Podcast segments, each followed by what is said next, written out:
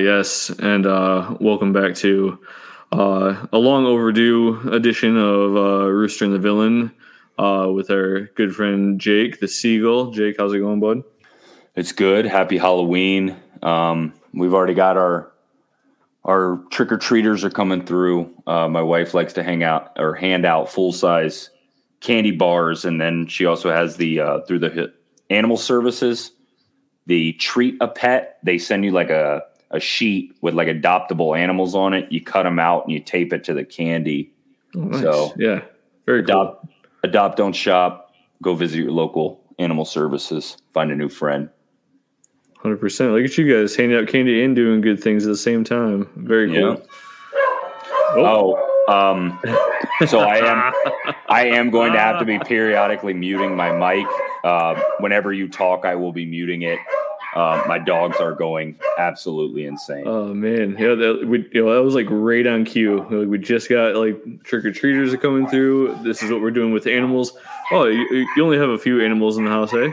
Yeah, we got it, four four dogs, and all of them are lunatics. So yeah, that's that's fine. We'll leave leave all that in because it's uh it's perfect timing. Um, but we do uh from a uh from a football perspective, we do have quite a bit of things to catch up on. It's been a couple weeks. Um, so I don't know if you if you want to start. Um, let's do a little. Uh, um, you can spend as much time on any game you want to and give us like a little state of the union because you know there's obviously lots of stuff that happened, injuries, form. Um, tell us tell us where we at with uh, with Brighton. Um. So actually, I wanted to to clear things up. Um, I haven't been on. Um, I missed the last recording, uh, and I I just wanted Mike to be here so that I could let him know that I resent the name of the title of the podcast. I was not afraid. I am unfortunately a fan of the most offensively inept USL championship club that there is. I had to go watch a zero-zero tie, like a monkey trying to have sex with a football. Just awful, awful football. Um, so thank you for sticking up for me uh, in the first part of the podcast. I appreciate that. You called, you said that where I was going. Um, I had like a whole spiel done, but it's been so long that it doesn't really make sense. The other thing I was going to touch on is how do you crush us 6 1 and then immediately draw with Wolves, who we absolutely torched? As we said, as I said in the group chat, football math's never going to make sense. But um, so since since I've been back or since I've been off, we've drawn two two with Liverpool, lost two one to Man City, um, had a uh, a two two draw with Marseille in the Europa League. Um, this past week, we beat Ajax two 0 and drew one one with Fulham. Um, the injury bug is starting to catch on pretty heavy at Brighton. Um, probably one of our, I would say, top three, top four players at the club. Solly March, um, I believe it was a, a torn meniscus, if I'm not mistaken, something knee related. He non contact injury, which seems to be the more scarier of the injuries. Um, but he was playing left back because we have no left back. Um, obviously, Estupiñán, one of the best Premier League players uh, he went down. He's been out for maybe a month now. Uh, Tariq Lamptey started filling in and performed admirably, and uh, he picked up his usual knock. So now we went down to Solly, and in this last game, um, De Zerbi was forced to kind of get creative and play sort of a, a three man back of Webster, Dunk, and Igor, sort of like a 3 2 4 1 um, Gross almost looked like he was playing right back and then would just kind of move all over the field. Um, but other than that, I think guys are starting to get healthy. I believe Estupiñán's close to return. Lamptey, I think, is close to return. Solly March, obviously, done for the rest of the season. But um, the Ajax game was obviously the one I'd much rather talk about. Um, that was just Brighton ball uh, to the max held onto the ball, strangled them, and finished them off. I actually had a a bet in Vegas for three one but um, I guess the the shutout's even better. Um, the Fulham match uh, a lot more frustrating because it's just more of the the same thing that's been plaguing us throughout the Premier League season. Um, the the goals against the run of play uh, is just ridiculous. Uh, Seventy one percent of the ball for Brighton, uh, one point four three to 0.71 xg, eighteen total shots to ten, four big chances to zero, uh, seven hundred and forty six passes uh, at a 91% clip to 261 at a 79% clip. Um, just the the allowing these teams to to hit us on the counter. The De Zerbi's got to do something to figure that out. Um, and then as far as the most frustrating part of the game, I, I don't know if you saw the replay. Um, Paul Palhinha for Fulham, who is a fantastic player um, just came across the field and hit Gross with a just a forearm strike essentially to the chin. And I, when I first saw it, I was kind of pissed at Gross, like you know, get up, like don't don't flop like that. That's just corny. Don't do that. I, I, I hate it even when my players do it. But uh, watching the replay, he he freaking nails him and puts him to the turf. And then that was the guy who ended up scoring uh, a really nice goal, but I, I don't believe he should have been on the field. But um, the abilities there, the strat, the tactics are there, the talents there. It's just little things that are just going to keep screwing us in the long run. So I know him being, um, you know, the the tactical coach he is. Um, you guys have, you know, uh, kind of similar to the situation we are, right? Like you have lots of games going on right now, you know, Thursday and Sundays, um, cup competitions starting to stack up. Um, you kind of mentioned, you know, the injury stuff. I know you guys are struggling on the back end. Talk to me a little bit about some of the decisions that you're seeing with guys who are starting versus guys who aren't, um, guys that are getting consistent time and getting consistent form, which they aren't. Like uh, you see um, I know you've sung praises for players like Baleba, who's come in and basically taken Billy Gilmour's spot there in, in central midfield. Um, but that's interesting just because Gilmour, you know, didn't look bad. Um, I'm not sure why he's lost completely lost time. Um, Ferguson's been in and out. Um, we all know his potential. He's young, but he seems like you know somebody you'd want to see more and more. That's nothing against Welbeck. He's still a consummate professional. Um, but even or even you know Joao Pedro in some of that space too, where he offers something different. But again, another guy with lots of experience, kind of in in the peak form uh, or peak uh, of his career as far as athleticism. Uh, even even uh, Ansu Fati, who who is a fantastic player. If he starts, he only plays for like 60, 65 minutes, or he's coming off the bench the last 30. So I, I know that was a lot of things, but like, I mean, for you, just you know, talking about some of the consistency and form, like if you could give me like like injuries aside on the defense, right? Like your uh the the other six or other seven, what or I'm sorry, yeah, five or six. What's your what's your midfield? What's your starters look like, and why do you think you're seeing so much fluctuation in, in minutes and, guys in some of those positions? So when it comes when it comes to Ferguson, I don't understand that one. Like he's he's under contract. I don't I don't think he's going to leave until next summer. Like let's get a run out of him and increase his value. Um, he was the one who scored the goal in this this past match. Uh, fantastic strike from him. Um, I don't understand that one. The Baleba thing, um, De Zerbi is is super high on him. He he's made comments that he thinks he could be one of the best Premier League players in a couple years. Um, I I would not start him over Billy Gilmour at this point. Um, I think he's kind of reckless when it comes to the offensive end, like a lot of just kind of ill-advised shots. Um, but I think uh, Roberto will shake that out of him. Well, that well, like before you go on, like just kind of get to that point. If you're talking about like Gilmour versus Billy, but obviously Gilmour on the ball, yeah. his distribution is is far above Baleba's.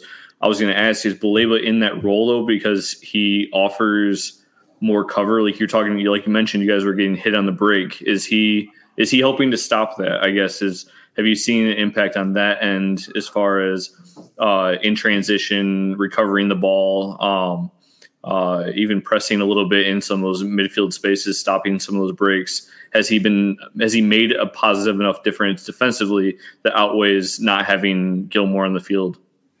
Honestly, I, I don't think so. Um, only like three three tackles attempted this last match. He won two of them, which I mean, two out of three ain't bad, but I mean, he's not really doing a lot. One clearance, uh, six recoveries, and he got dribbled past three times. Um, honestly, I would I would bring him in. What I would like is Billy Gilmour paired up with uh, Pascal Gross in those those two deeper midfield roles because both those guys can cover for each other and both are tremendous passers. Like you you've seen some of the Billy Gilmour passes this year have been like laser beams. Like he he's a really really great uh, deep playmaker. Um, De Zerbi's a weird dude sometimes. Like I, I understand the lineup is going to be constantly in flux with all the games, but yeah, like from what I've seen, I, I don't get me wrong, Belay was super talented and there's a lot of potential there. But I just think Billy Gilmour gives us the better chance to win. Um, Dahoud uh, and Lallana, uh, big shout out to them. Those are both guys who who Lallana through injury and Dahoud for whatever reason they haven't been getting a lot of a lot of time. But every time Dahoud has played, he he's put up a good game. Like I don't think he's had a bad performance yet that I've seen. Um, Lallana, same thing. He sort of played in that that ten role and uh, he he had a really really good one. Um, Fati Fati's on a pitch count, I think, and I don't know if that's more than likely Barcelona directed. Like you know, we just got him for a year, don't break it, kind of thing. Um, and then guys like Buonanotte, like when Enciso went down, I thought Buonanotte would have gotten a lot more playing time. Um, he was the one that uh, Tevez was talking about him at Rosario Central as, you know, quote unquote Messi like. Um, Pedro, uh, Europa League leading scorer right now. Um, love that dude. I don't know if he's an out and out striker. He had a, uh, was it this last game? Oh, no, no, no. It was the Manchester City match. He missed a sitter that just, it should have been, you know, we should have been back in the game. Um, I really, really like him. I like him as a second striker. Like if you want to put him behind um, behind Ferguson, I would be completely okay with that. Um, and then him and Fati, the him and Fati combination has been really, really good as well. Pedro and Fati. Um, as far as everyone else, Milner, uh, he he had a rough one at City. Um, I I don't know if I want him on the field at right back ever again. Was um, it was it Doku that abused him? Yeah, Doku tore that's, his ass up. That's just a pace thing, right? Like, I mean, yeah. I think he's smart enough, but he just know, like when he's gonna when he plays like a pacey player like that, like he would have been fine if he'd been matched up with like say like Grealish, right? Yeah. But like like for pace players, that's where I've seen him get abused the most. Is is with uh with like a pacey player like Doku. So I, I can see why that could be um, a liability, I guess, in that sense. I mean, it's yeah, it's like you're saying, like the the brain's still there. Like he still has a good footballing mind. Like put him as a deeper like a deeper midfielder, like defensive mid role, I think he could do good by just positioning or whatever but yeah, he's if he has to go up and up against wingers week in and week out, he he's gonna get crushed. I mean, he's what three years older than me, but I mean, in, in footballing terms, he's you know fucking ancient. So for sure, for sure. What's up, fellas? How's it going? Mike's here. How's welcome, welcome. I'm uh, putting the sugar monsters to bed. My God, Halloween is. Uh, how did you get your kids to bed on time, Jimmy? Uh, I, uh, I'm very uh straight and to the point when it's time to go to bed. Mm, also, I'm like I'm a giant pussy, apparently. I, oh, I, I, take all the candy and I threaten them if they're not in bed in the next five minutes that I'm gonna sit there and make them watch me eat it. Yeah, I mean, we went trick or treating with the cousins till uh, I don't know eight eight thirty uh, or so. Yeah, that's you know, that's part of it though. Yeah. Yep. So uh, right. yeah. Kids having fun. you guys been talking about here? Just so we just we're we're going through a little State of the Union. Uh, uh you know, um, J- Jake wasn't with us uh, last podcast, so just kind of catching up on everything that's been going on, injuries, uh, some of the De Zerbi's tactics, um, talking through some uh, some of that sort of stuff. So uh, Jake's had some pretty cool insight about about all that. So it's been it's been nice to catch up with uh with the seagulls, if you will. Nice. Um, actually, uh, I think. Uh, did you have any more any more thoughts you wanted to share? Are you ready to transition? Um, one thing, uh, and this will entertain you because I know this guy was your boy. Um, Evan Ferguson scored his 10th league goal of 2023, like I guess like seasons combined or whatever, mm-hmm. um, making him the first teenager to hit double digits in the Premier League during a calendar year since Wayne Rooney. Ah, yes, fucking Wayne. Are they uh, they played that um, on Sunday for um, you know, like the Premier League away days, like little bits they do at halftime. They did because it was, you know, City United. Um, what was it, the 2011 game where he uh, got up on on his horse, hit that bike for the for the game winner against mm-hmm. City. Oh man, that one's that one always gets me excited. Yeah, I don't even give a shit about United anymore, but that was that was a hell of a goal. Um, but yeah, no, that's very cool. Talked about that one. That's a uh, yeah, that was a hell of a goal. Bike into the top top right hand corner to win the game. I, I, think I've I think I've watched that goal probably a million times at this point, and it wasn't until like I was sitting there listening to him and like watched it again that I realized that that cross was deflected. Like it went off the defender's head and like uh, on the outside when uh, Nani hit, it. and that's why he said he's like he's like that's why it was behind me, and he's like I didn't think I was gonna be able to get back to enough uh, um, power on it, so here I am. I was just like, oh shit! I, like I, that was brand new to me. So when I see Wazza now, I feel like I could beat him in a forty-yard dash. Just a balding, stout wow. man. I'm sure that's he's not still, true, but he's I, still a footballer from the streets, dude. He's gonna throw an elbow into your nose, and you're gonna go down. He's gonna beat you on that uh, forty yards. So the uh, Mike, when it comes to Ferguson, just uh, just make sure that check clears this summer. 100, mm-hmm. 120, I think. Oh yeah, are we interested in him? I, believe so. I, I think honestly that might be the spot for him. Will you hate him like you hate everybody else that leaves Brighton? No, he's he's done enough, and he hasn't been he hasn't been a dickhead about it. Oh, like somebody who will will probably will probably hate on later because they oh, had yeah. a, I mean, they had a fantastic weekend. Chelsea bashing session as yeah. usual. Who they lose to again? They lost. Uh, they lost to Brentford. Brighton. Yeah, Brentford. Delightful. Delightful. And then they they get you all this weekend, I believe. Yeah, on Monday. We play them after the weekend. Yeah, you guys are on that fun Friday Friday Monday schedule.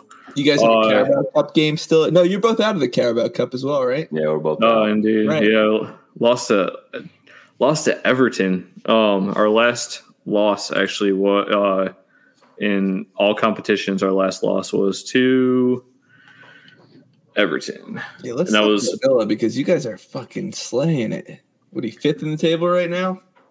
Uh, yeah, up to up to fifth. Um, with uh Newcastle tying Wolves. Uh, we we just talked about Wolves. Um, with Newcastle tying Wolves, that gives us a five point cushion on Newcastle. Um, from sixth up to fifth.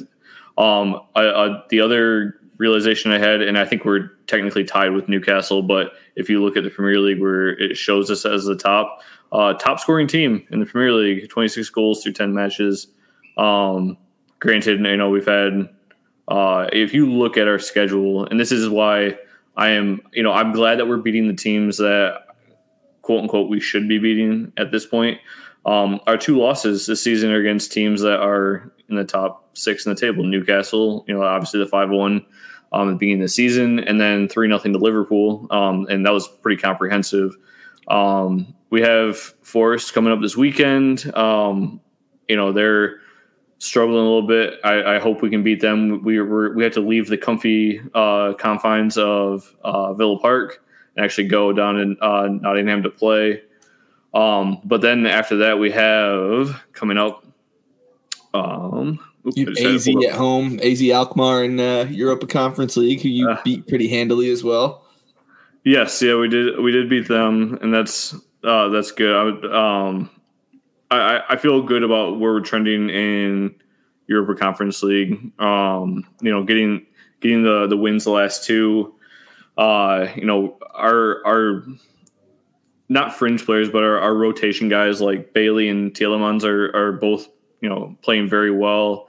Um, we're getting guys healthy again. Um, I think we're starting to fire on all cylinders. So I'm not worried about conference league, but I am interested in you know the matches coming up for us. Like we have um, after Thanksgiving, we have Spurs, and then we also have Arsenal, and then we have City, all within a matter of three weeks.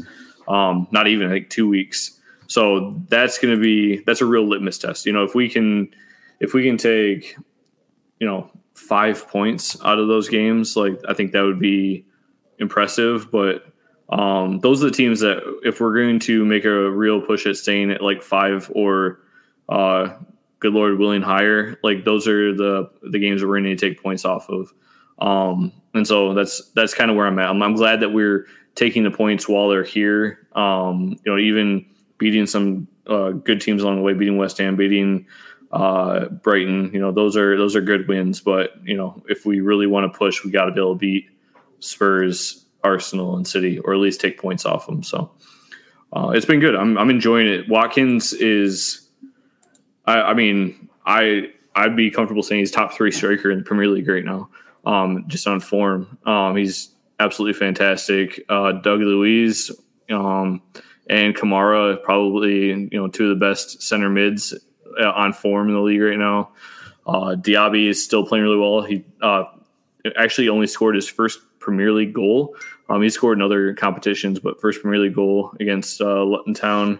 But his form has been fantastic. You know, I think there's lots of guys performing very, very well, um, and so it's been good. Yeah, I'm, I'm I'm riding a high right now, and I'm enjoying it. But I'm also, you know, uh, cautiously optimistic. We have some good games coming up.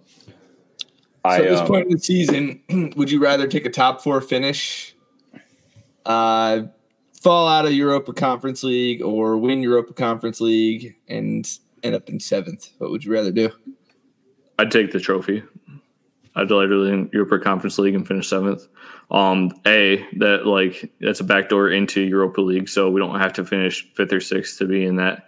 Um, because you know we automatically qualify by winning. That's how West Ham is sure. in um, so like that's that's a little bit of a backdoor, but like also just the, even without that, just get just have the, the trophy, like the the silverware is is great. You know, I mean the say what you will about the Carabao Cup, like I was a little disappointed that we lost that early. Like I know there's we have a huge heavy fixture list and probably helped us in that sense, but I want to push for those trophies as much as possible. I'm not sitting here saying that we're mounting a Premier League title push this year, and that's okay.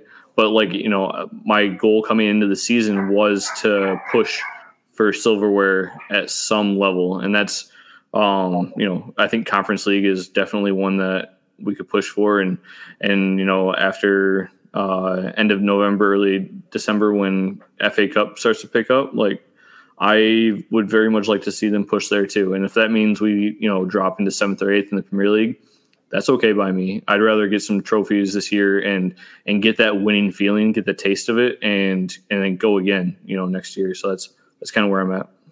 What about you, Jake? What's the expectation on Brighton right now? Or unless I got, you had a question for Jimmy too. I was uh Saw you getting ready to speak. Oh, I was gonna say I got I got no idea. Like the like you'll you'll hear it when you listen back to this um talking about the Fulham match. I just th- this club can finish anywhere um, but I was to say I want I won an FA Cup really bad. I think that would be like the perfect trophy for clubs at our level to win. An FA Cup would be perfect. But um, Dougie Luiz, um, there's like certain guys like on on teams or whatever. Like because of you guys, I've been watching your teams as well um, throughout game weeks or whatever. Dougie Luiz is a joy to watch like is that midfield maestro that that guy is fantastic just awesome player oh yeah, we uh um no no uh, we, we were talking about it. It was the the intro. Um again, we'll we'll go back to it. Uh um they are handing out Halloween candy. Jake being in El Paso, he's a couple hours behind us, so they're still doing trick or treating. yeah, uh, but also you know the shout out. You know, um, uh, they got the um, adopt a pet information um, that they're also handing out with the Halloween candy. So they're also doing uh, a good cause there as as well. And you and every time the doorbell rings for trick or treaters, uh, it's a reminder how much they love their pets because you can hear all of them going wild. I mean, I'm looking at your uh, results list, and you've won against West Ham, AZ Alkmaar, who's number one in Eredivisie, and, and Luton Town, eleven to uh, three. So you guys have been scoring a shit ton of goals, and yeah, it's just I, have been enjoying watching Villa as much as I have been enjoying watching Spurs. And like Jake said, I've been watching his team as well. And Brighton, it's it's weird to see them uh, struggling a little bit after starting the season so hot. Yeah, for sure. I, I, think that the the talent's there though. They'll figure it out. They're they're definitely been moving parts around, and you know, I, you'll when you listen back, like we went through um, all the team rotation stuff they've been doing. So there's there's lots of moving parts. I think Brighton's you know still on the ascendancy. Um, they have the talent there to to to be part of that, but. Um, you know, we we've talked a lot about Villa and and Brighton. Um, how are you feeling? I mean, the the the best start in Spurs history in the Premier League. Um, yeah, I um, mean, uh, after selling arguably the best player that they've ever had, like yeah, Premier League wise. It's wild hitting? to think, wild to think that they are uh, sitting on top of the table without a single loss on their on their record after you know after nine games. So it's it's beyond my wildest dreams. I would say the, where they're sitting right now. It's it's ridiculous. Like you guys, you guys are fun to watch. The uh I think it was like some Australian commercial I saw or whatever. It was like an Australian video. It was like uh, like a United fan and a Liverpool fan. I think we're talking to each other, and they're like, you know, um, I just want to be more open. I think I'm Ange curious. yeah, yeah. I mean, uh, I, I, saw a tweet today that makes me a little bit nervous about how you know much they're perf- outperforming their xG. But then you think about a guy like Sonny, who last year kind of struggled a bit, but now he's taken on that that Harry Kane role and has been playing up top and is just so clinical when he gets the ball in front of the goal. And then you see Maddison feeding the, him the ball all the time. So that duo alone has just been, you know, wreaking havoc, scoring goals. Um, obviously, there is some cautious optimism here. We are sitting at the top of the table, but you have the White Walkers behind us. You have uh, Liverpool, who's been playing very well. Um, Arsenal too sitting in second. So you know, there's still a lot of games to play. And if you look at Tottenham's recent fixture list, you know we've beaten. Uh, we just beat Palace 2 uh, 2 1. We beat Fulham 2 0 and Luton Town 1 0 before that, we beat Liverpool and then tied Arsenal. So we did have some good, you know, some good results against some good teams there. But you're also seeing, you know, I thought at times they they looked a little static against Crystal Palace. I thought they were a little bit lucky to get that own goal on the cross at first, but it did kind of open up the game a bit, and then Sonny was able to finish it off in the second half. But there was some struggles there. Uh, I think we were missing you know, we've had uh, a couple players go down recently. Uh, Manor Solomon on the left wing, so you've seen Richarlison kind of fill in, who's having, you know, by I think from uh, his Everton standards, a bad season again. But he's also, you know, I think he's a tough player. He's hold up play is good. I think he's sending some nice crosses in the box. But I think we're missing Brennan Johnson. Uh, I also like now we have uh, Kerr came back, finally made an appearance. Bryan Gil came back, so we are bolstering that bench a little bit. Uh, I thought Pierre uh, Emile Højbjerg has played well in some of Bissouma's um, absences with his card situation. Uh, but yeah, I mean, obviously, I'm thrilled with where they're sitting. Uh, Romero and Mickey look like one of the best duos in the Premier League, arguably. And uh, I'm excited to see us play against Chelsea. I'm a little bit nervous about that game. You have Poch coming back. But with the way Chelsea's been playing, you obviously expect three points out of that game. So they win again, you know, could we? That's kind of the the meme going on on Tottenham Hotspur X world and uh, Instagram world. So I'm in the could we train right now myself.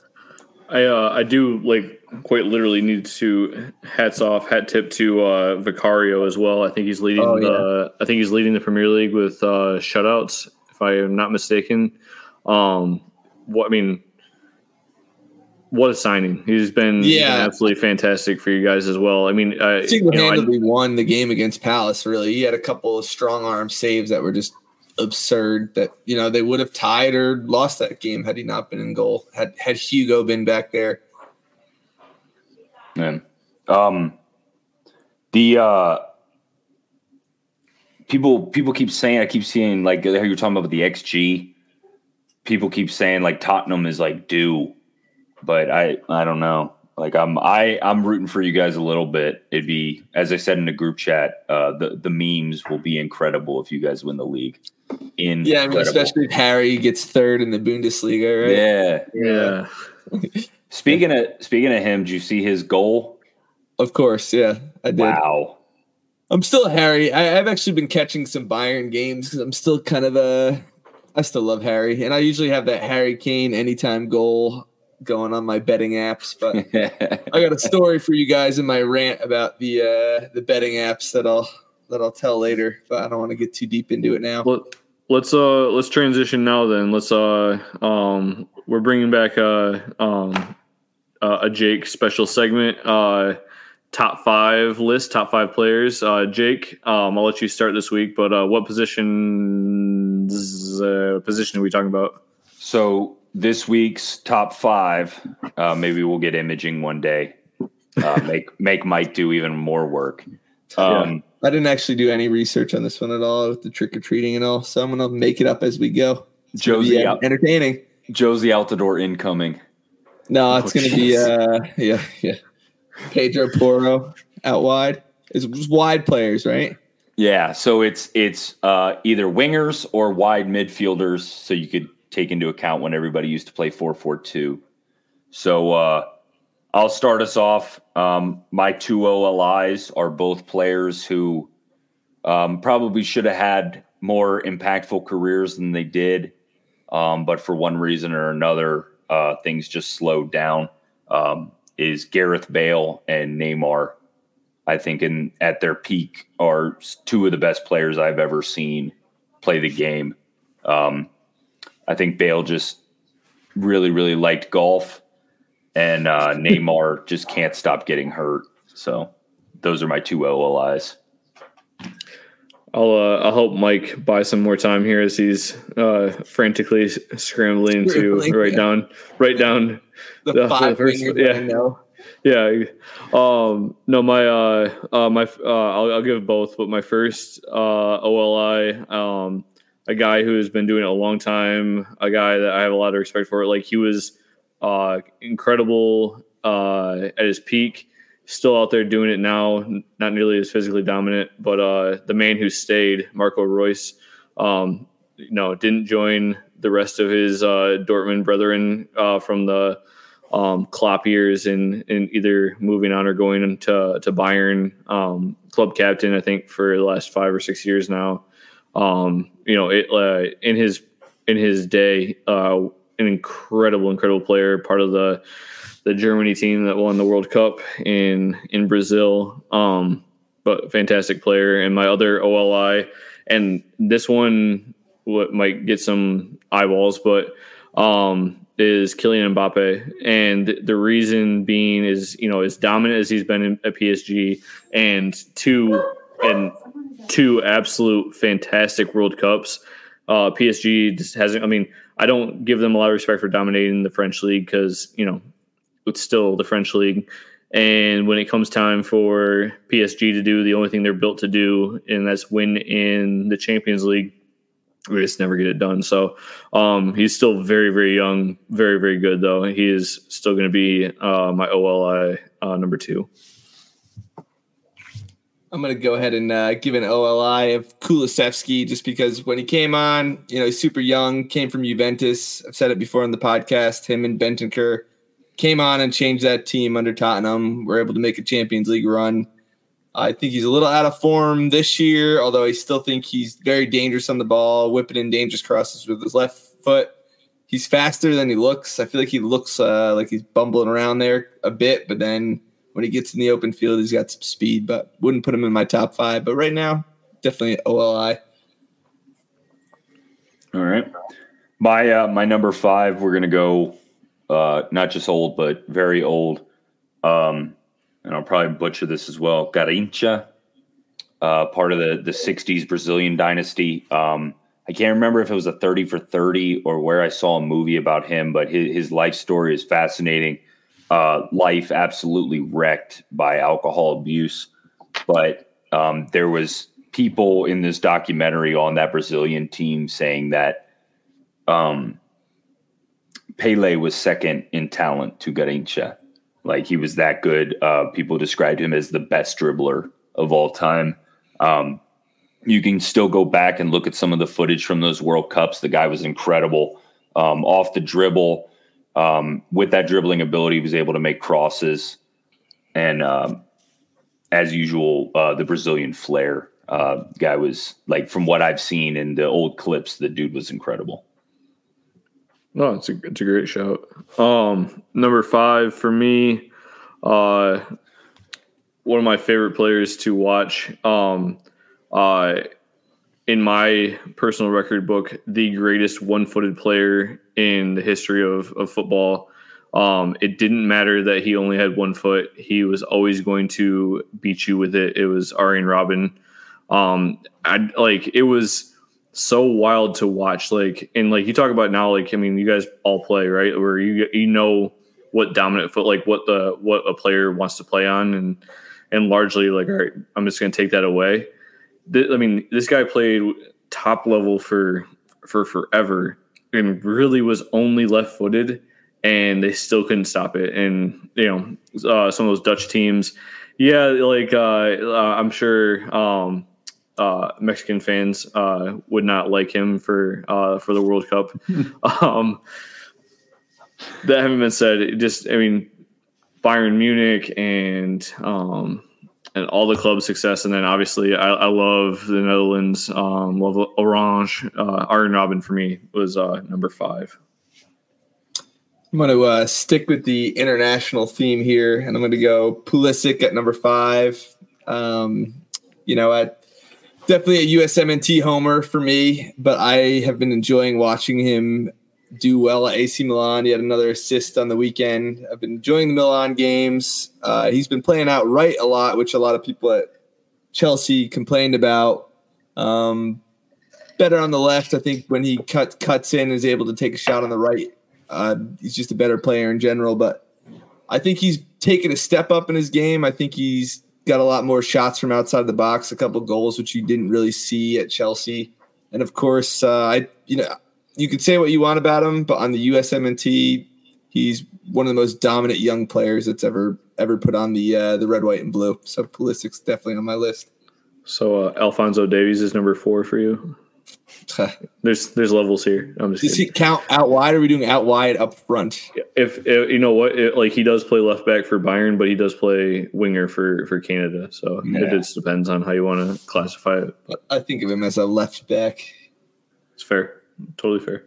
And I've I've grown more fonder of NRA Mar since he's gone to uh, uh, since he's gone to Milan. It's been fun to watch him. Um, my number four is once the most beloved man in Barcelona and then the most hated, Luis Figo.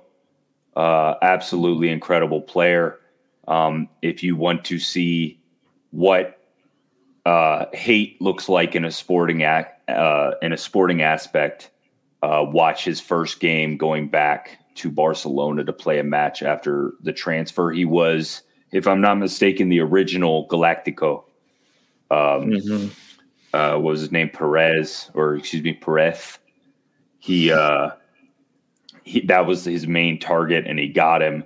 And Barcelona never forgave him. There was a pig's head thrown onto the field, uh, bottles of piss and throw up, uh, flames outside of the stadium. It was in, it was absolutely insane, and the man played through it. like I said, one of the first Galacticos, if not the first. Uh, just an amazing, amazing, amazing player. It's a, great shot as well. Uh, number four for me, he's already been mentioned, um, but uh, uh, an original podcast personal favorite, uh, Gareth Bale, the Galloping Horse. Um, it, at his at his peak, uh, I mean, so good. Those those early Real Madrid years uh, with Ronaldo, as good as you know um, Ronaldo was, uh, Bale really put that team over the top. Gave them a whole like whole nother aspect, and then even with those Tottenham teams, he carried them through some really beautiful early day stuff with with Tottenham. So um, physically at his peak, maybe one of the most incredible physical specimens I've seen play the game. It's just unbelievable. Uh, outside of loving golf, I I also think his body just gave up, um, and he was probably just okay with that. And I'm happy that he's uh, happily enjoying retirement. He uh, he deserves all of it. Uh, it was uh, um, it was not intended, and I actually didn't remember that I had this in the closet. But since it's strictly audio medium, I'm wearing an LAFC hoodie today. You know, he retired uh, uh, MLS champion with LAFC. So, but shout out to top him. of his Here's game the- in the MLS. The Yeah, latest. top of- Yeah. top of his game for sure. Uh, I have I have Bale too, so I don't need to say anything else other than I missed the glory years of Bale at Tottenham. One of the first games I remember watching when I became a soccer fan was that uh, the uh, Champions League final where he had the overhead kick top of the against Liverpool. Yeah, against Liverpool. Yeah. Amazing hit. Um, then when he came back to Tottenham in the COVID year, uh, he was not the same Gareth Bale, but he's still very fun to watch. Still fast, still a pacey winger, still scored a bunch of goals. So, uh, yeah, and I love him. He- I love watching his highlights, in, in especially in Tottenham jerseys. Love Gareth Bale. for sure. Oh, it's you or me? I'm Yeah. Sorry. it's you. Yeah, Yeah. no, he, Uh, he also I know, he I- I also had I Bale. I'm sorry for the folks listening at home. I'm I'm going through it right now, Oh, trying to keep all these dogs. If they made it this far, they can keep on uh, Yeah. a minute, of, a second of silence for their thoughts. Yeah. So, um, if you guys have listened, you know that I am obsessed still with the 2002 Brazilian team. Uh, number three for me, Ronaldinho. Um, the dude just looked like he was having fun when he played. Uh, the ball was glued to his foot. Joga Bonito, or whatever else you want to call it. The the man was fantastic. Like, and then the stories of his his partying. I can't remember the guy's name. Um, he was like a wonder kid when when he was at AC Milan, and it was the kid is sitting at the locker. Ronaldinho walks up with a penthouse, tosses it to him, and says, "You can go over there and pray with Kaká, or you could come party with us." And then he ruined that kid's fucking career. So. Oh, I Um, don't need influences like that in my life either. I think I would have ruined my career had I had one. He was he had one to ruin. he was sent away from Barcelona to protect Messi from him because Messi absolutely loved the dude. So to keep Messi safe, that was one of the reasons he transferred out. But everywhere he's been, he's been a joy to watch. Um, I just hope he doesn't try to go into uh, Paraguay uh, with fake IDs anymore. Jesus Christ, yeah. Shout out Ronaldinho. Yep. Yeah, for sure. Uh, number three for me, um, this is part nostalgia, but also um, like I have one stat to throw along with it. Uh, number three for me is is Ryan Giggs.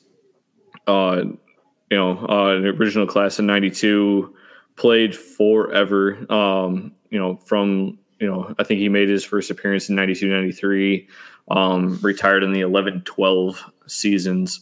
So an incredibly, incredibly long career. Um, uh, the stat that I want to share is 162, and that's how many career Premier League assists he has. That which is far and away number one of all time. The second place um, is Cesc Fabregas, um, who also had a very successful Premier League career at 111. So like not with even not even inside 50 assists. That's a of, wild stat. Of what Gig says. Um, uh, the only active person that's up there right now is Kevin De Bruyne, who is uh, falling apart as we're sitting here, and he's on the wrong side of 30, and he's sitting at 102.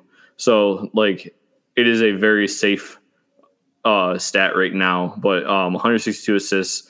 Uh, I mean, really em- embodies what United did to the Premier League for the first 20 years of its existence. Just um, embody that dominance uh, on the field. Uh, clearly, off the field, he's had more than his fair share of issues. But if we're talking about what he did for for club and and um, what he meant to football, Ryan Giggs for me is uh, number three uh, winger of all time. Yeah, yeah, you still got a lot of Manchester love in your heart. We all know it. it's uh, I, I mean, I, I, mentioned it like when I was texting with some, uh, I can't remember too many group threads, uh, about like the Beckham documentary. Like the um that the documentary really starts the '96 season, and that was the first year that I started watching. That was like my first year club with my coach who was from Manchester, and like we traveled like almost every weekend. Like we were stayed in hotels in Detroit and Chicago and and all those sort of places. And like we had team meetings, um, you know, in between. Like we play on get there Saturday morning, play a game, stay the night at the hotel. We'd have a team meeting at night, and he'd put on like the highlight package of uh, of Manchester United, and that's where the love began.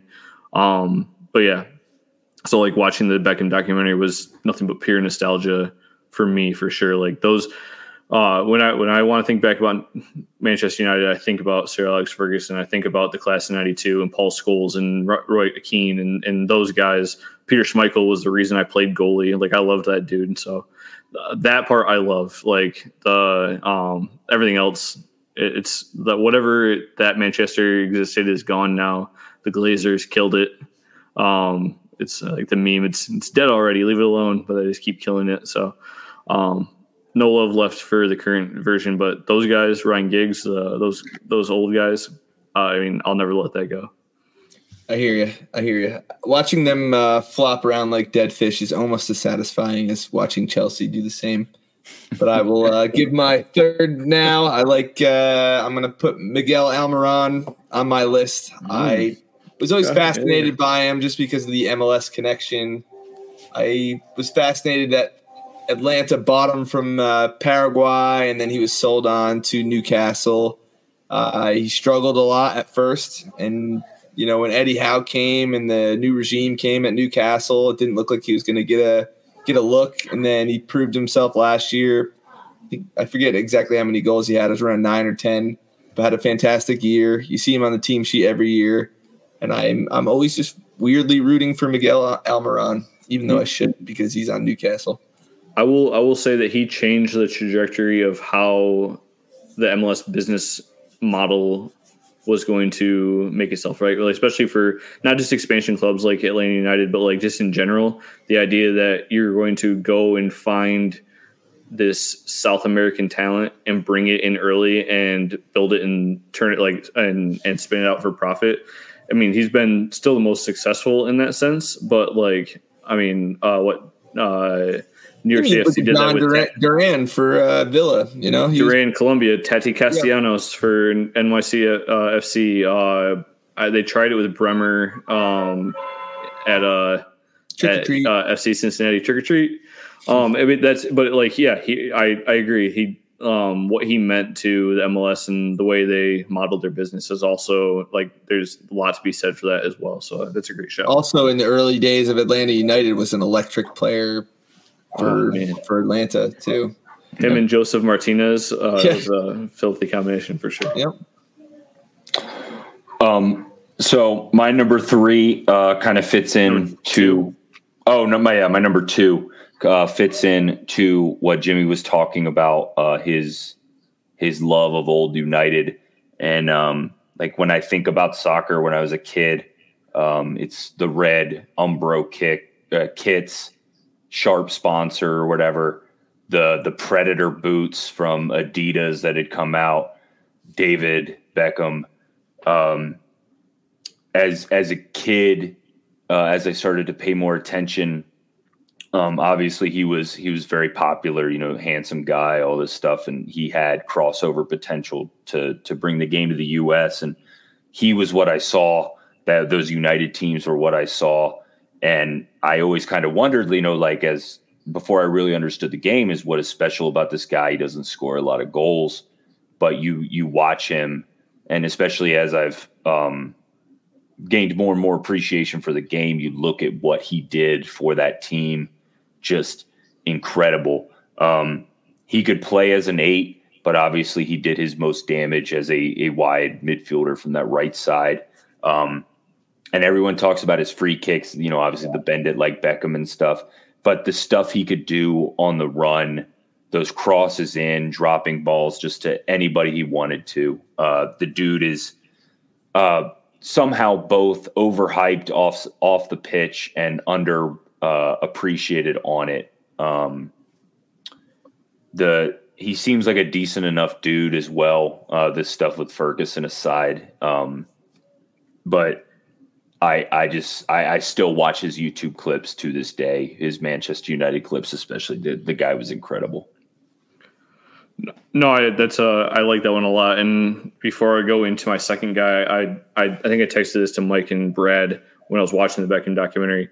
Um, I I understand it more now as an adult, like with hindsight of knowledge, but like I don't have Beckham on my list, and I don't have like I love him, but I don't love him the same way I love those other guys. And I think it's because at the time when it happened, when he left to go to Real Madrid, I didn't understand, and mm-hmm. it fucking hurt. Like, and I didn't like it, and I was you know, I, I, I was pissed at him, I mean, which isn't fair now in hindsight, but um, so I, I still am getting past that. But the the note that I said to Mike and Brad was David Beckham was the precursor, like the failed precursor for what happened six years later when my number two, Cristiano Ronaldo, left United to go to um, to Real Madrid, right? Uh, Real Madrid thought they were getting the Galactico that was going to come in and, and be all the stuff off the pitch um, as far as sponsorships and advertisements go, mm-hmm. um, a, as well as selling like you know he is going to be the guy who's going to be the face of of the team, um, which Ronaldo was far more successful in that sense. But I like. I fell in love with Ronaldo because it was right after that. Like I, I just watched Beckham leave, and that hurt but then I get to see a 17 year old come in, and yeah, he's doing way too many step overs, but he's got he's got swagger and like, and even though he's fucking up early, the guys, the the the old guys bring him in, they love him, and they you know, and they're successful. Like the the biggest successes I saw was three straight Premier League titles, you know, two Champions League finals appearances, a Champions League win. Um, all of that stuff happened uh, with Ronaldo for me, and then obviously went on to be way more than that with Real Madrid and everything else he accomplished. But um, I mean, if we're uh, at some point, we'll do a top five list of players all time, and he'll like spoiler alert, he'll probably appear on that for me. But as far as wingers go, uh, attacking players, outside attacking players, for me, number two is Cristiano Ronaldo. Was Ronaldo at United always uh, a winger? Yeah. And then yep. Madrid, he, he moved up top. He well, he played he played winger for a long time with Madrid yeah. too. It was it was the I, I would I'd put it this way, Mike. His move to striker was what prolonged his career in the same way I think what Sonny moving to striker is going to do for his career. And shout out to Sonny by the way. He's not on my list, but he was he was a hard non OLI just because he's had a very good long successful career with with Tottenham too. But um, that's kind of what did it is, is as he got older, just to extend his career, you know, uh, capitalize on his goal scoring ability. That's what moved him to more of a striker role um, for Ronaldo. But he's he's almost always been a winger. Yeah, I think Juventus. Juventus, especially because they played uh, at least when he first went there, they were playing that midfield diamond with like the two strikers. Mm-hmm. So yeah, he moved. He moved more centrally. Yeah, he's I I dislike him for a multitude of reasons, but there there is no denying his talent. The the dude is just a, a Terminator, and he's one of those Michael Jordan, Kobe esque, psychopathic mentality of just I I am going to win more trophies than you. I'm going to score more goals than you because I am better than you. Mm-hmm. Wish I could have a little bit of that. That'd be nice. All right, Mike, uh, what, do you, what do you got for number two? Number two, I got I got Mo Salah on my list. All right, that's a good yeah. shout. His you know, when I started watching the league, he was Golden Boot winner, terrifying with his left foot, one of the most intricate dribblers I've ever seen under pressure in the attacking third of the opponent. And still to this day, I am terrified anytime he gets the ball on the right side of the box near our goal. He's still terrifying. I'm sure he'll go to Saudi Arabia next year, but while he's in the Premier League, I'll, I'll still enjoy watching him when he's not playing against Tottenham. Another another criminally underappreciated player, in my opinion. Like I think he he's got that uh like when Kobe wasn't winning MVPs because it was just oh you had another good season well you're Kobe Bryant it's like that same mentality like Salah is just going to continue to be good and I gotta pull gonna, up these goals. He scored two goals one time in the same game where he dribbled by like four or five defenders, and I've never seen anyone score goals like these two. I got I'll, I'll pull them up and uh, send them in the group thread. I think I know what game you're talking about. Uh, I, I I always laugh. When We talk. We're I, if nothing else, this pod should be like "fuck Chelsea." That's like our subtitle. um, but I'm pretty sure that uh, Salah and Kevin De Bruyne were on the books at the exact same time with Chelsea, which is also just a lovely little piece of like you guys fucking suck at this. But anyway, yeah, yeah, yeah. the the lone army. Um, yeah. so number one, uh, I think it's fairly obvious this this guy is the the greatest player of all time. Um, it's Leo Messi uh, winning his eighth Ballon d'Or, you know, whether deserved or not, uh, it was pretty much just a lifetime achievement award, I think. Um, the dude has just been incredible. Um, from like a 17 year old super short kid to, you know, 30, what is he, 36 year old super old short man. man. I'm and 36. Doing it at five six, like he looks small compared to most players, and he's just like we we are lucky that we we got to witness him. Uh, the dude is just incredible. Yeah, the way the ball sticks to his feet is just it, it, literally looks like it's attached to it. The way he dances through the through the field. Five five six is generous too. Uh, yeah, and uh, you mentioned Ballon d'Or. I I forget did forget to shout out.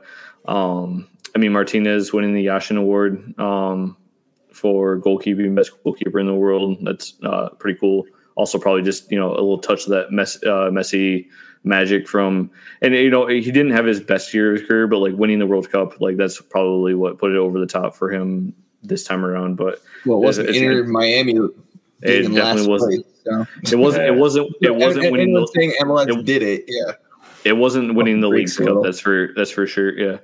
To uh, um, uh, to tap onto that. Uh, that uh, Emi Martinez thing, um, pretty much that entire World Cup is owed to Neal Maupay. like literally, Maupay injured Arsenal's keeper. Martinez oh. comes in. Martinez gets the spot, yeah. wins the World Cup. Rest is history. The ultimate shit house. As- Neal Maupay. Ashton Kutcher is uh, um, proud of that butterfly effect you just did there. Yeah. Um, no, it, I, like I, mean, uh, yeah, it, it, that was that was a long walk for a joke. Sorry about that. Uh, no, no, no, no surprises. Lionel Messi's number one for me, and I, you know, I, I just talked about Ronaldo being number two. Um, and you know, I think that's the crazy thing is Ronaldo is a psychopath and probably like physically and work ethic one of the greatest players of all time, and he pushed and pushed and pushed and pushed and had fantastic careers, he might not have been the same uh, player without having to chase Messi. And Messi, it's not like he didn't work hard. It just like it was just you know blessed. The, the, that left boot was blessed by soccer gods, and like Ronaldo is talented, but never as naturally talented. He's just a physical freak. Like if you were if you were molding in a lab what a uh, prototypical um, physical monster was going to look like for for soccer, it looks like Ronaldo, and he's still, you know, even out of a lab, he still couldn't um, ultimately keep up with what Messi is. He's, and it took me a long time to admit that. Like I, as a, uh, I was a, a Ronaldo on field apologist. I, am putting that out there on field, Jake apologist. Um, but yeah, it, it, he is. He's he is the greatest of all time. I, I, was I was happy for him when he got the World Cup because he was uh, so long. It was so unfair um, to be compared to Maradona and uh, in that country, and I'm I'm happy for him. But easy number one, um, greatest player I'll probably ever see. Yeah. I'm going to uh, switch it up for my last one. Messi's obviously number one on everybody's list, but I'm going to go uh, Son Heung-min. All right. For obvious reasons, he's uh, a freak of nature, Golden Boot winner two years ago. Years ago, watching him and Harry Kane for all those years link up and score all those assist gold, um, you know, combinations for so long, and seeing how clinical he's become and how clinical he is, and watching him become captain of Tottenham, stay at Tottenham when he, you know, I'm sure he has had no shortage of offers in his day. I feel like he could go to any top club in the world. I wouldn't be surprised if Real Madrid or Barcelona was knocking at his door at some point, but he chose to stay.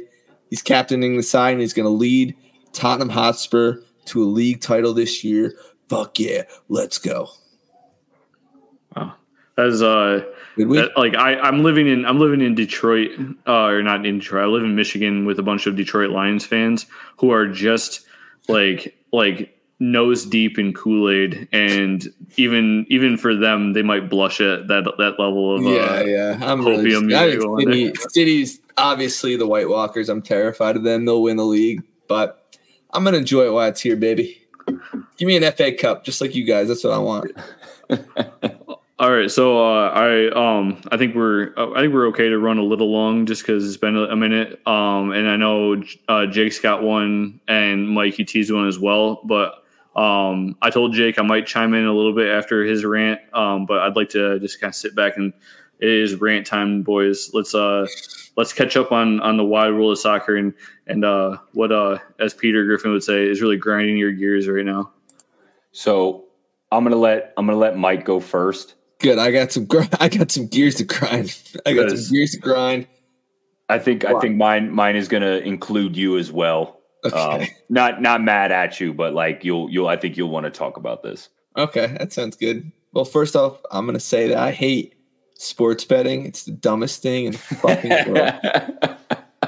About a month ago, uh, I was in Atlantic City and I had $116 in my Venmo account that I transferred into FanDuel and woke up 6 a.m. had been out till about 2, which is unusual for me. I'm an old man. And I placed $116 worth of bets in Atlantic City, hungover at 6 a.m. The next, by like Tuesday, I was down to about $30. And I was like, fuck sports betting. I hate it.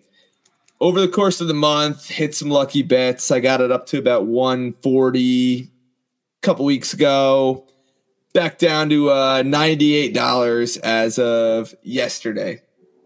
Uh, you know, I was just working, kind of bored. Saw Hammarby was up 2 0 in the 87th minute against a team named Sirius. This is a Swedish first division soccer. Oh, no. 2 0. 80. I placed the bet in the 87th minute, all $98 to win three to get myself back over a $100 Sirius scores in the 92nd minute, 95th minute. I'm out of sports betting forever. Fuck it. I hate it so much. What a bad beat. Minus 3,500 is what it uh-huh. was. And I lost. You, you can't you can't chase in the Swedish league, man. Oh my god! I, I, was gonna say, uh, I was gonna say, it's not like all right. All you had me for this whole rant, like yeah, sports betting is evil until you told me your midday or your midweek betting on on Swedish league football. That, guarantee that's, though. That's not that's not that's not betting's problem. That is that is that is you. I mean, I'm down was, You know, I was pretty happy to make 116 dollars last a month, and now I'm out for for a long while until my Venmo fills up with random cash again. To to go back to go back to like the the Le Batard show that Jimmy and I listened to, uh, the guy on there, Stugotz, is always talking about staying up till midnight to chase uh, college football with the the Hawaii game, and it's like, man, that S- Swedish first division might be a little bit below that. you know, I have one worse actually. If you want to hear it, so oh yeah, I my I've been in the sports betting game now, you know, I think three years or so because Jersey legalized it first, and I'm down two hundred and sixteen dollars over. I looked it up the other day, two hundred sixteen dollars over three years. So I'm like, ah, whatever, that's fine. But I've crashed out twice wildly. This was one of them. The first time is even more embarrassing. I bet on second division women's soccer in oh, Germany. No. Oh, I, had no. like, I had like 50 bucks left to my name, and I was like, fuck it. And I put it all on, and then I lost it all that way. So don't take my advice in gambling uh, bets ever again, people. Not that you have. This this Malaysian men's volleyball is gonna gonna make me rich. It's live on the old uh, app here now. Hey, uh, while we're while we're I'm while done. we're I'm fresh done with, for a bit. well, I'll say while we're fresh with that, what's our what's our league parlay? This Ah. week? Why doesn't Jake start his rant? I'll uh, I'll load it up for people. All right. So, um, what I kind of wanted to talk about, it's not necessarily a rant because the the more I looked into it, uh, the more I kind of mellowed out. It wasn't as as bad of a statement as I really thought it was. Um, but Jozy Altidore made a comment. I don't know uh, what media it was on, but he said that the 2014 World Cup roster would beat today's World Cup roster, and I just wanted to kind of go through it. Um, from what I was looking at, the only guy, the only position that I think was stronger then was goalkeeper with Tim Howard and manager with Jurgen Klinsmann. Um, they called Jurgen. Jurgen's a better coach than Greg. yes. Yes, You both believe that? they called they called Jurgen a heretic for suggesting that it would be better for his players to play in the best leagues in the world I recall that. instead of the MLS. Um, so looking at like striker, right? Jozy, obviously U.S. legend, got respect for him. He was playing for Sunderland at the time. Uh, Deuce was playing for Seattle at the time, um, and Chris uh, Wondolowski, aka I really Wanda missed this shot, um, was playing for San Jose. Uh, I don't think any of those dudes are on the same level. Uh, I mean, obviously, these guys have a long way to go to prove that, but I think the talent level of our current striking core or forward core is much better. Um, if you want to consider Gio a forward in that attacking midfield role, I think he's more talented than any of those dudes, other than maybe Clint. Um, I think, has potential to be the best ever. Um, and then Deuce, Weah, Deuce, Deuce is the only guy on the roster uh, yeah, that or it would be on this roster from the guys you mentioned. yeah, and then um, I do have a bone to pick a little bit with it though, because I feel like we are talented now, but we are kind of soft. I, I feel like that 2014 team had a little bit more of an edge to it. Those guys that you just mentioned are all were all veterans though. Like they were like you're talking We're about young shit right now. Yeah, and that's the, that's that's the thing. Like, but anyway, go on, go on, Jake. I mean, that's you, you've tipped the iceberg here. Jermaine Jermaine Jones in the midfield. He was the one who got into that horrific fucking car accident, right? Was that him? No, Charlie Davies got Charlie. Charlie Davies. Davies, Okay. yeah. All right. Jermaine Jones did score a banger against Germany, as I remember it, though. Did Yeah. tied Germany 2 2 in 2014. Jermaine Jones was playing for Besiktas at that time. Hmm. Um, DeAndre Yedlin was on this squad. Um, He was still Seattle, about to be sold to Newcastle at the time, I believe. yeah, he was Seattle. Um, pod favorite John Brooks was playing for Hertha Berlin at the time. He was on the roster. A Or that header against Algeria to win, right? No, it wasn't Algeria. Who'd they beat there? Another, whatever. Keep an Aston Villa player and Brad Guzan. Yeah, uh, DaMarcus Beasley, who was playing for Mexican side Puebla at the time. Um, looking at these guys, I just I don't know. Other than maybe Clint Dempsey and Tim Howard, John Brooks should be on the squad in my opinion, but I don't see a lot of these guys on here that I, I think would be able to compete with the level of talent that we have right now. Like I said, if you can give us, if we can go back in time and pull Tim Howard, Deuce, and Jurgen Klinsmann and send the send uh, Triple G back. Well, no, because that would screw up the timeline. He'd make us even worse. But um, cut cut Triple G off onto like an ice sheet or something and send him out. Um, but yeah, I just kind of wanted to weigh on that. I kind of got mad at first, like, yeah, you know, like fuck you, dude. Like we're way better, but not like he's got a point. Like a lot of these guys were playing for European clubs. Um, obviously a lot of MLS in there, but uh, I think for the most part, I think we're in much better shape talent wise, and then how our how our younger players are being trained. Um, the uh, it would be nicer to have a different coach than GGG just to see yeah what the deal is because we. The, um, I was say I'm gonna make one statement and I'm gonna bow out because I have sworn off uh USMNT. I like I just don't want to engage anymore. I don't care. Like I, I I'm I'm I'm tired of it. But I will say this, and it's not to be inflammatory. It is just the God's honest truth. In my lifetime, in my lifetime, the worst starting national goal uh, goalkeeper of the U.S. men's national team is Matt Turner. I don't care. I don't care what anyone wants to tell me. I can watch it with my eyes. He is the worst. Yeah, he couldn't even. He wouldn't make the 2014 team with a with was it uh, was Friedel still part of that or is he retired at that point? It uh, doesn't matter. Yeah, it was Guzan, Rimando, and Howard. Nobody, nobody's going to be better than Howard. He's he's not going to carry Howard's jockstrap, let alone fucking beat him out for the fucking uh, starting spot. Like Turner is the worst. He's the. I saw a Nottingham Forest article today that they're calling for him to uh, get benched right now. Oh, he's, I told, he's looked I, bad. He's looked bad.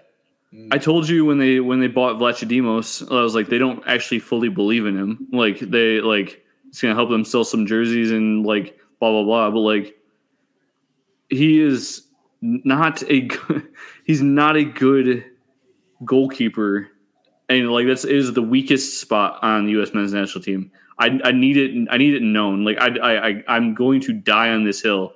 He is the worst USMNT goalkeeper in my lifetime. We need Sl- Slonina. Got yeah. We need you gotta, uh, yeah. gotta start getting him spun up. I wanted yeah. I wanted Steffen really bad because he's a terp. Yeah, I really wanted him to do something, and he just looks there, like shit too. There, has got to be something else. There, there at some point, I don't, I don't know when that story will come out, but there something happened in his personal life or something that has like caused Steffen's that. Got a bad knee, from what I understand, like a very, very injured knee that cannot get huh. better. Whatever but, um, it is, like no one's ever given me like a clear definition of like his. I, I know he was at City, right? He was the backup, and he wasn't going to beat out Ederson but it just like all of a sudden like all right now you're not part of the national team like it just it was that was so weird. if it is the if, if it is the neat like whatever like it was just all it was qualifying so, cycle too played so murky yeah that's what i'm saying like was it wasn't because turner was better fucking anyway. yeah.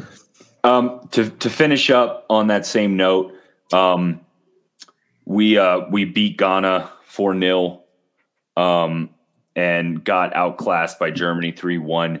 Uh, we, the, the people came out with the I told you so's after the 4 0 defeat of Ghana.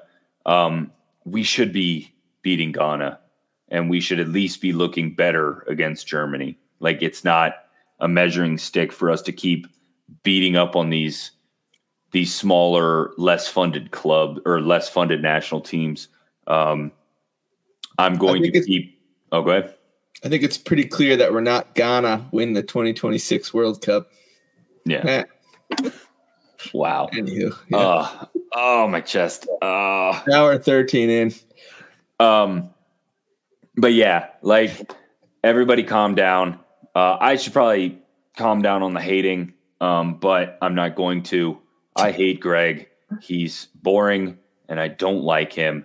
And we spent so much money on this supposed coach search, and I, am I'm, I'm going to continue to harp on it until we get bounced in the group stage of our own World Cup. Um, he's he's embarrassing. God damn it. He's he's an What's embarrassing up, coach, and he's not a good coach. there you go, Jimmy. Final thoughts. Uh, I, I, I had my my hatred um for that. Yeah, I, I think that the thing that it drives me nuts about in, in general about the way that his approach. It's not even Triple G. It's just the the idea that you want to make it like club style, and that's not what international is for. If you like the reason Spain was so successful for those years, for the reason um, you see France so successful, like well, France is just incredibly loaded. But what they do is is they're not trying to force, you know, square pegs into a round hole. Like they will coach up to whatever their best talent group is. Spain was able to do a system because their entire national team was playing in within that system. You can't just be like, all right, we're going to play this system in the U.S. when you know not all these guys are playing that system at their club levels, and you got to coach them up. It's not what you don't get that from international breaks. You don't have time to do that. You don't have time to formulate that. You're not going to create an, uh, a national style, not in this country where our whole soccer identity is built from the cultural melting pot of all these different people and influences and uh, a bunch of Johnny come latelys and wanting to make money and all those shit that goes into youth coaching. There is no national style. So stop forcing this shit and just look at the guys you have and create a system with the talent that's there that works to the best of those guys' abilities and stop bringing in guys that shouldn't be part of the team just because they quote unquote fit the mold of whatever system you're trying to run. It's not yeah. a system based style. It should be a best for your talent style. And that's that's why he fails more than anything else. Diego Luna 2026 that kid's going to be a fucking star. I was watching him in the U21 World Cup. Yeah. Oh yeah, he's gonna he's gonna win. Jones scored that goal against Portugal, not Germany. I had that wrong. Yeah. And the uh, pod parlay is going to be the Rooster Villain Seagull parlay. Got Villa over Forest minus one fifteen. Tottenham over Chelsea, easy money plus one ten. Brighton over Everton, easy money plus one fifteen. Five to win thirty seven. Get it in your right sports books, losers. and Mike is back. He's back.